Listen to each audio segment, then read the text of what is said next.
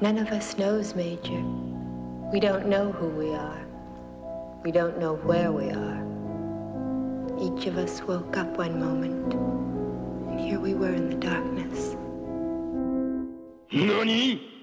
That's the question we asked ourselves. Drive the bus, bus driver. Back up! Make you all tingly and excited. Drive the bus, bus driver. Back up! Make you all tingly and excited. Betty,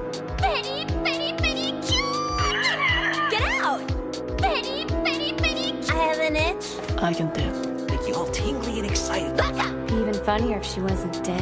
Make you all tingly and excited. Have you accepted Jesus as your personal savior? Back up!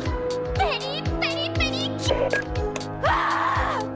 Betty, Betty, Betty, cute! How do you like my swimming? All right, everybody, it's 4.30. School is finally over. Time to go home, load up that bong, and watch Pokemon! Not And welcome back to the Anime Anchor. Anime Anchor, Anime Anchor. If the uh, intro did not give you away what to expect for this show, I don't know what else will. I love that intro, by the way. I, uh, the guy who I had make it uh, is a friend of mine on the actually the uh, Sydsnap, uh, Sydsnap Pantheon, Pantheon, Patreon. Blah, blah. You know, the Patreon. You know how some Patreons, whenever you give to uh, someone, they have a reward as being. You, you get rewarded for being on their uh, Discord server. You know, I kind of hate Discord servers. I don't. I'm not on a lot of them. I don't know. Something about, like, the impersonalness of them. Like, you're seeing someone's purely online sort of version of themselves. I don't know. I mean, I I say that, but I actually really enjoy Sydsnap server. Uh, lots of really nice people on there. If you guys know about that server, check it out. It's pretty great. But there's a guy on there. His he goes by Corn Dog on the on the server, and he does like some audio recording stuff, and he made that awesome awesome opening for me that you heard there. I'm a big fan of it. Has a few clips from some of my favorite bad dubs. How do you like my swimming? From Golden Boy. Oh god, if you guys haven't seen that, holy shit, that is a funny scene. Here he is, he just like swimming across a big long Olympic style swimming pool, just fucking barely making it, just fucking coughing and half drowning all the way across.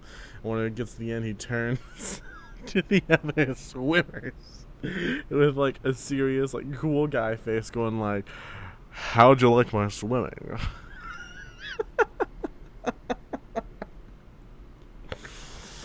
so needless to say, uh, I didn't even ask him to put that in. By the way, he just thought that that was funny, and our senses of humor just seemed to coincide with one another's. Mm. Today, I have like a whiskey and orange juice next to me right now, which is nice.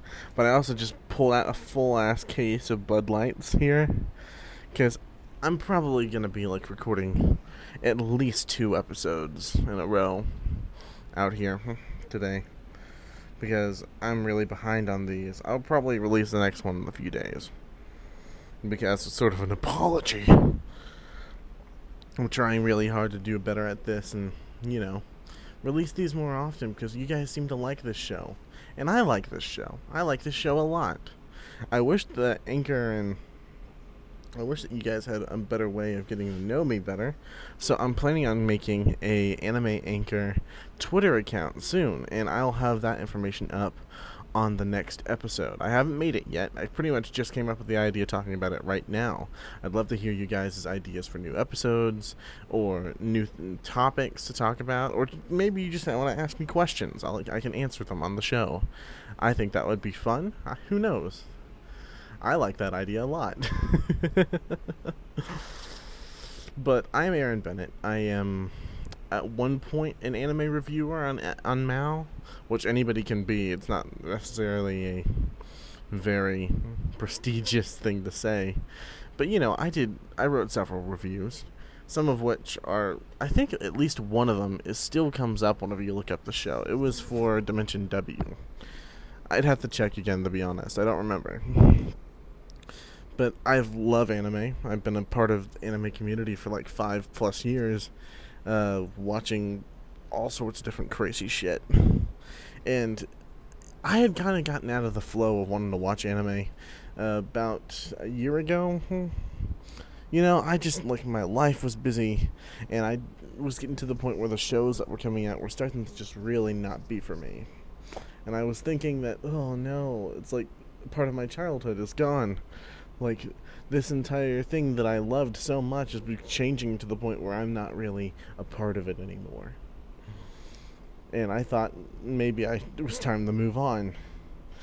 But uh, a friend of mine said maybe you're just watching the wrong stuff, man. You just gotta find, you gotta find stuff for that's for you, for you, man. well, uh, he was right. As weird as I made him sound, uh, he directed me to a thing called graph.anime.com, which takes all the information from all the different ratings that you have on your account on Mal and gives you rewards and uh, recommendations based off of your watch history, which is really fucking cool, by the way. If you guys don't have this and you're on Mal, holy shit, go for it. It is really accurate. I watched like it, what it reminded me of is the same thing I did whenever I was first getting into anime. Where it's like every single episode of every show was just like blowing my mind. And I went like 10, 12 shows in a row with my mind being blown through every single one. Like, wow, this is crazy. This is the best shit ever. But then you finally get that one show. That one show you watch and it kind of ruins it for you, and you realize that it can be bad too. But with this, I was like watching stuff I never even given a chance before and finding out that it was exactly for me. Exactly for me. I couldn't have been happier. I was watching all these great shows and it gave me an idea. It gave me an idea for a podcast. It gave me the idea to make an entirely blank account on Mal. Entirely blank with no data whatsoever and put that into the uh, graph.anime.com and see what recommendations you get and watch only those and rate them as I go. And obviously, it gave some really sort of like generally good shows that are really like tastemaker shows, help you help the system figure out what kinds of shows you like.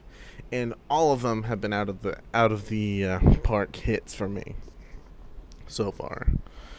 And that's the entire premise of this uh, show, is to watch these shows that this program, this fucking AI, was created to recommend to me. And, you know, review each one as I finish them. The problem is these last two for season one, which was like the first 10 shows it recommended me, are like 100 episode plus each and I'm gonna be supplementing these week by week with movies I'm watching that were also recommended by Ma- by Malgraph. So it's sort of like I meant for it to be like ten shows, one season, and then I roll into season two. But I'm guessing that's not how it's gonna be able to work. I'm guessing that it's gonna have to be more like uh, uh, just one continual show because it's weird for a podcast to have seasons anyways. I always thought that was weird. I thought that uh, it's just like a radio show. It just fucking goes on. It doesn't have episodes. Well it does but it has different episodes but it doesn't need to have seasons. I'm just gonna keep on going on and on with this until i fucking run out of the will to record this sh- show anymore. Or nobody watches anymore. That would be the other thing. You know never know. Never know but I have like this great big general love for animation, for, no matter where it comes from. I know that the focus of the show is specifically on animation from Japan, but I just love animation in general. And I love books. I'm a big reader. I love storytelling. And I like making the show is sort of what's kind of like combining all the different things I just love about media in general into one thing that I get to just fucking gloat and like really dive into via auto recording medium. Love love this. I love making this show. Which is why I was like specifically mad at myself that I've decided to wait an entire fucking month for another episode to come out. So I, I feel like I've let down myself. I felt like I've let down all of you guys too. So this these next two episodes are mostly going to be making up for that. Now the show that I watched for this episode was Mushishi. It came out in 2006 and it came from Artland Studios. Artland is mostly famous for Mushishi because it's if you look at their uh, different shows, it's mostly Mushishi and a few other things. Like all the different Mushishi specials, Zoku Shou, which is the second season, which I, I actually watched Zoku Shou first because it that was the version of Mushishi that was actually on Netflix back in the day. I didn't know I didn't know I wasn't starting with the first season. I was just jumping into a show that I heard someone say was good and Zoku Shou is fantastic. It's beautiful.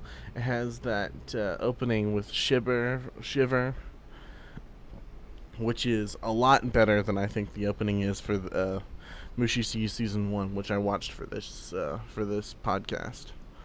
Um, I watched it via DVD because I actually this is one of the few things I bought on DVD.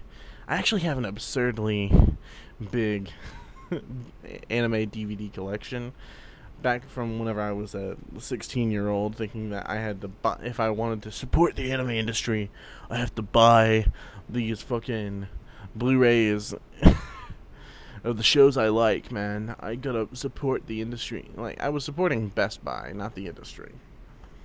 I don't know what my logic was. I feel like uh, I was pretty fucking dumb.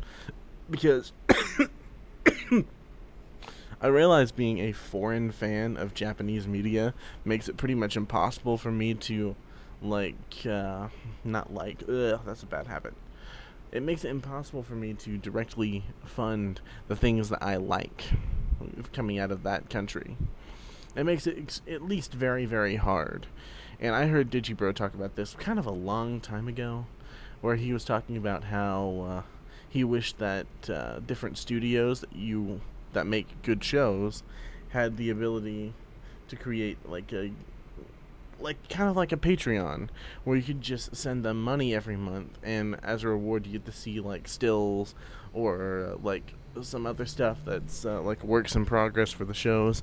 That way you could like directly fund the anime companies that you like. And I feel like if that had happened, people like Manglobe would not have gone out of business the way they did. I'm still fucking salty about Gangsta. Gangsta was good, and I'll probably make a show about it eventually. But Gangsta got cut off like halfway through production, which is sad as fuck. It makes me sad because now I have to. Uh, now the only thing way you can really experience Gangsta fully is by reading the manga, which is also really good.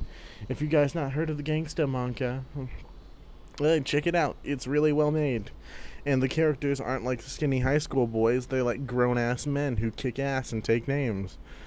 Which is something I like in my shows. God, I'm so fucking tired of high school kids being the main focus of shows.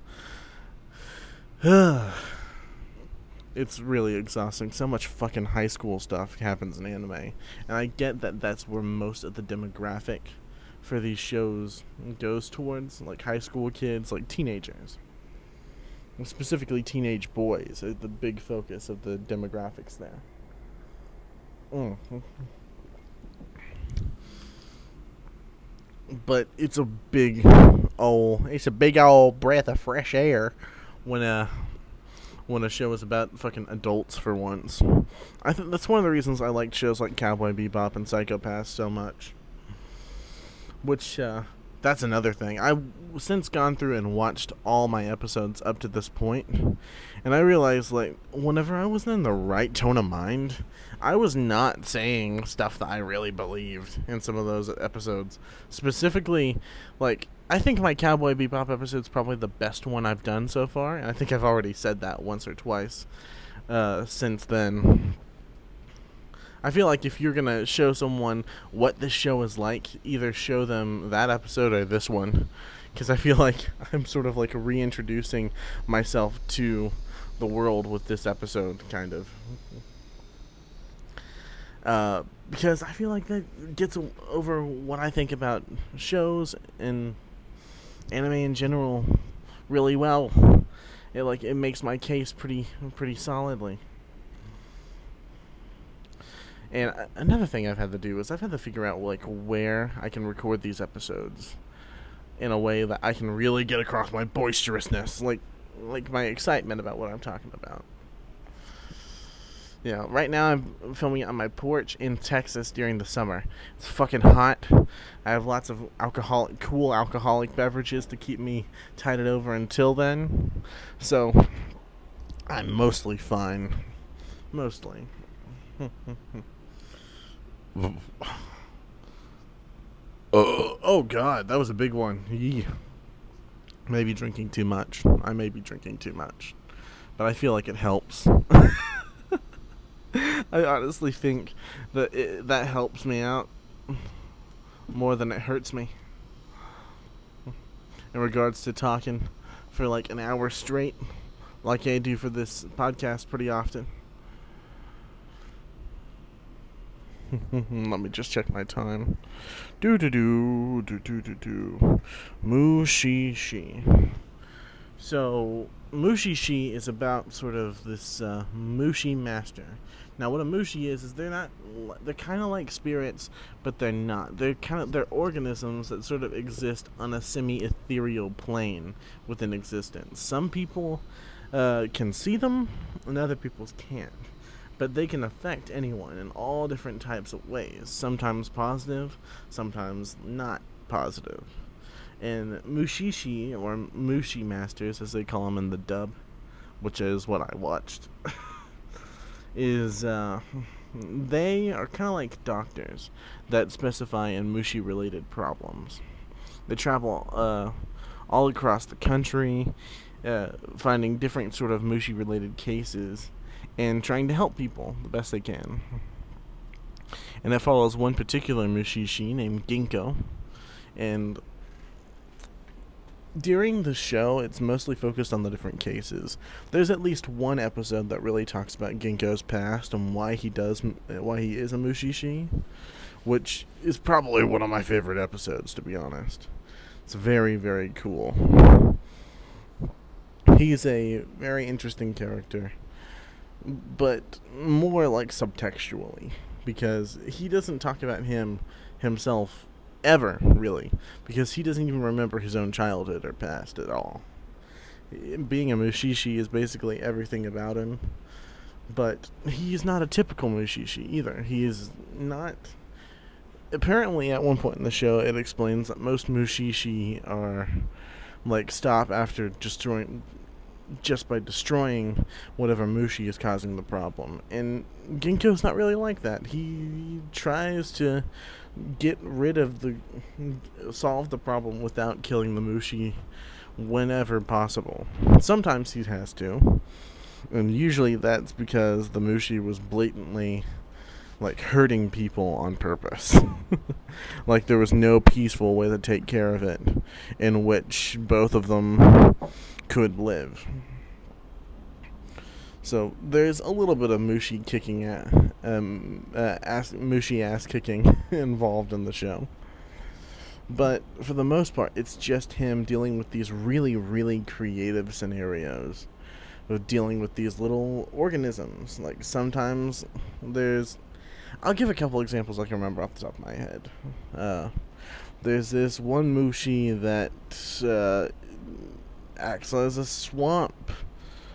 And it's causing people to get lo- oh no no that's not right. It was a bamboo forest. There's like this bamboo forest that uh, whenever people drink the water from this main stalk of the bamboo forest they're not able to get out of the forest again. They're like stranded there stranded there Mm-hmm. And, and another one is the there's these like sort of like snail looking things that crawl into people's ears and they what these things do is they eat noise. So suddenly people are like going deaf all across this village and they can't explain why. It's a lot of stuff like that. Not blatantly malevolent stuff. It's basically always explained that these creatures are just trying to live and they just happen to find this parasitic way to live off of humans that allows them to thrive. And whenever that sort of thing starts causing humans harm, a Mushishi has to intervene and try to fix the problem. In Ginko's case, without killing the Mushi whenever possible. And the shows, that's basically most of the show's appeal.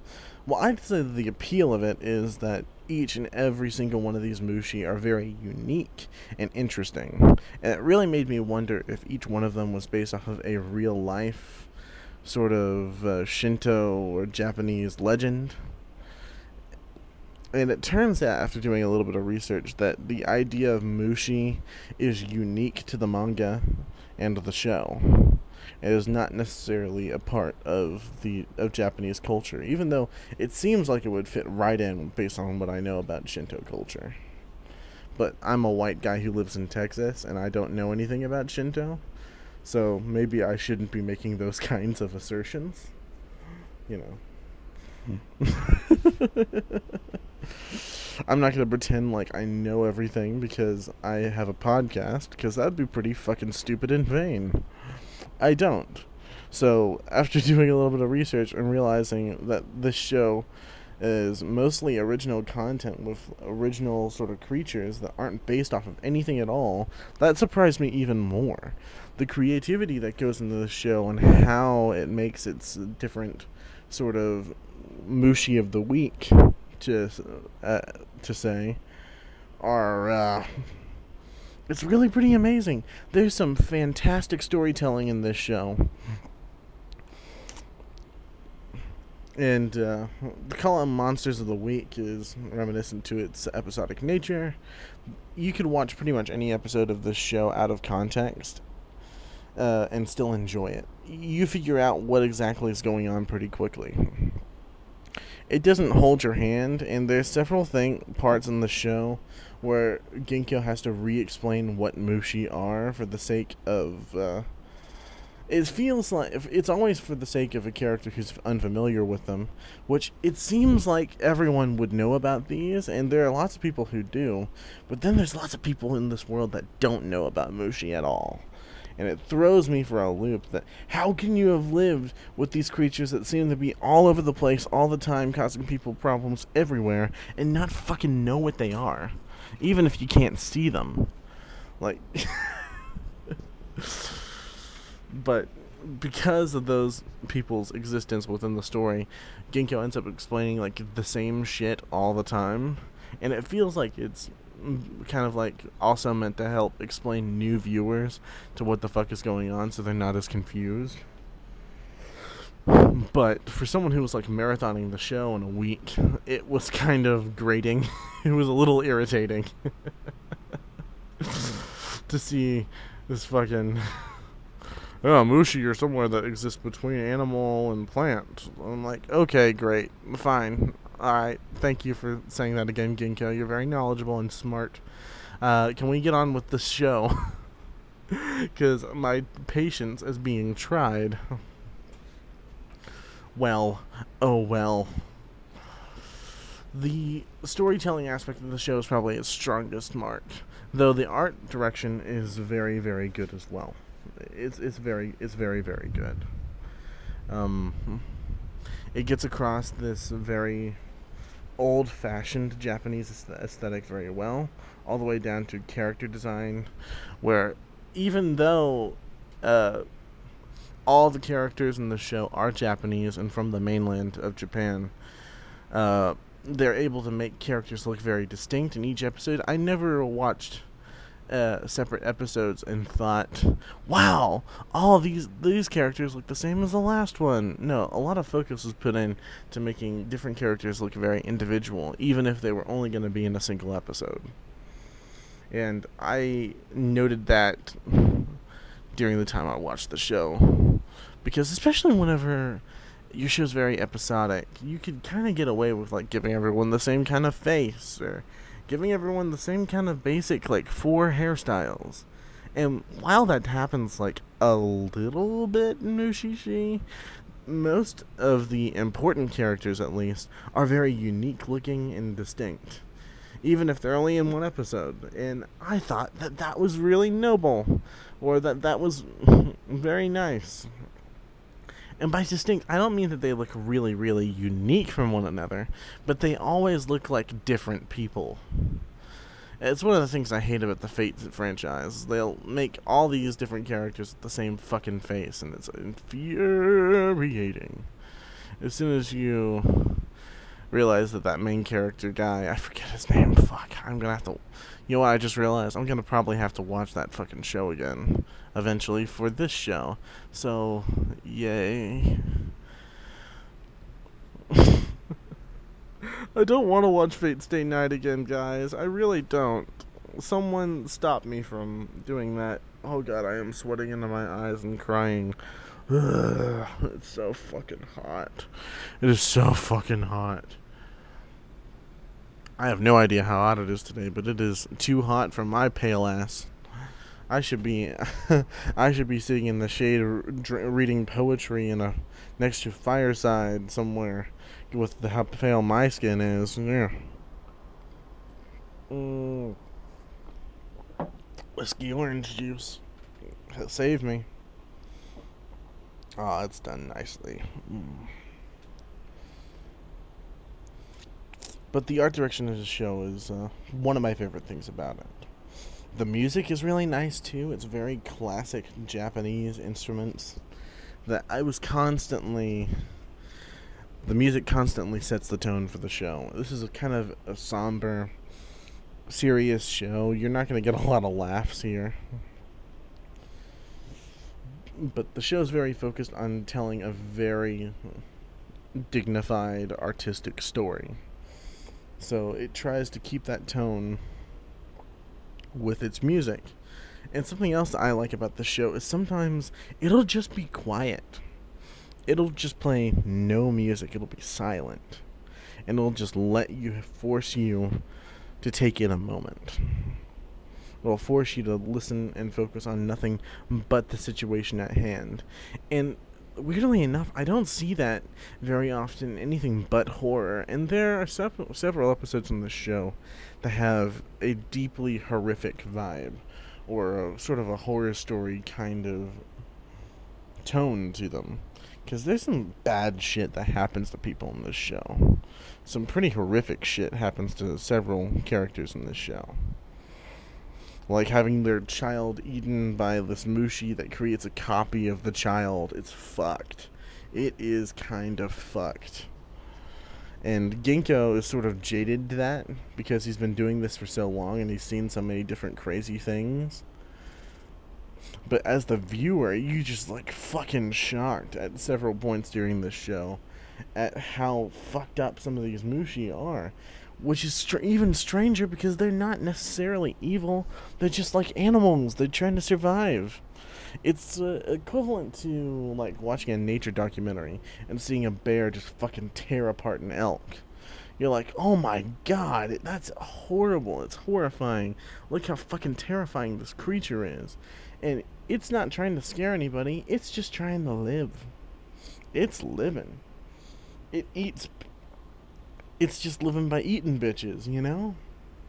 It eats bitches and it lives. And that's kind of scary to guys like us. But you know, that's just its life, man. That's just how it lives. And I think those episodes create the kind of respect for the mushi that people would also have for like animals and other things. Like people give nature its room because of that sort of shit, that crazy, violent nerve that there is in nature. really, like Mushishi, the Mushishi are just sort of like people who are trying to help people coexist with nature in a lot of ways. And if you look at it from that point of view, this show kind of has like a naturalistic kind of a uh, message to it. Like, if you try to uh, squash nature and do as you wish, nature has a tendency to react to you in a negative way. And there are several cases of that happening in the show. Which is why I'm probably going to give it a really good score. I actually haven't actually scored it yet. I thought I would score it whenever I did this episode. I highly, highly recommend this show. It's uh, very deep and chill. I just loved coming home from work several days a week and watching this show right before I'd go to bed. I'd just like get a shower, get comfy, watch some Mushishi, and just like psh, knock myself out. It was it's a perfect show for that sort of thing. And if you get through season 1 and you want to see more, lucky for you, there's like two more seasons of this show as well as several specials and I think at least one movie if I'm not mistaken. There's plenty of Mushishi to watch. For the purposes of this, I only watched the first season, but I think I've seen it all, if I had to be honest. I've seen the whole series now. And I love it. It's a great show to smoke to, to be real. TBH. so, bleh. whenever I've ended a thought I had on a show, I find it kind of like weird to know what to say next. I guess that's something for speech I'm gonna have to figure out a little bit more. You know, figure myself out a bit. But Mushishi is fucking great, and I'm really excited about it. I was really happy to watch it again. It had been too long. And that's one of the things, my favorite things about this show so far. I'm getting to rewatch shows that I really, really enjoyed, as well as getting to watch new stuff that I had known about for a long time, but never given the chance to watch.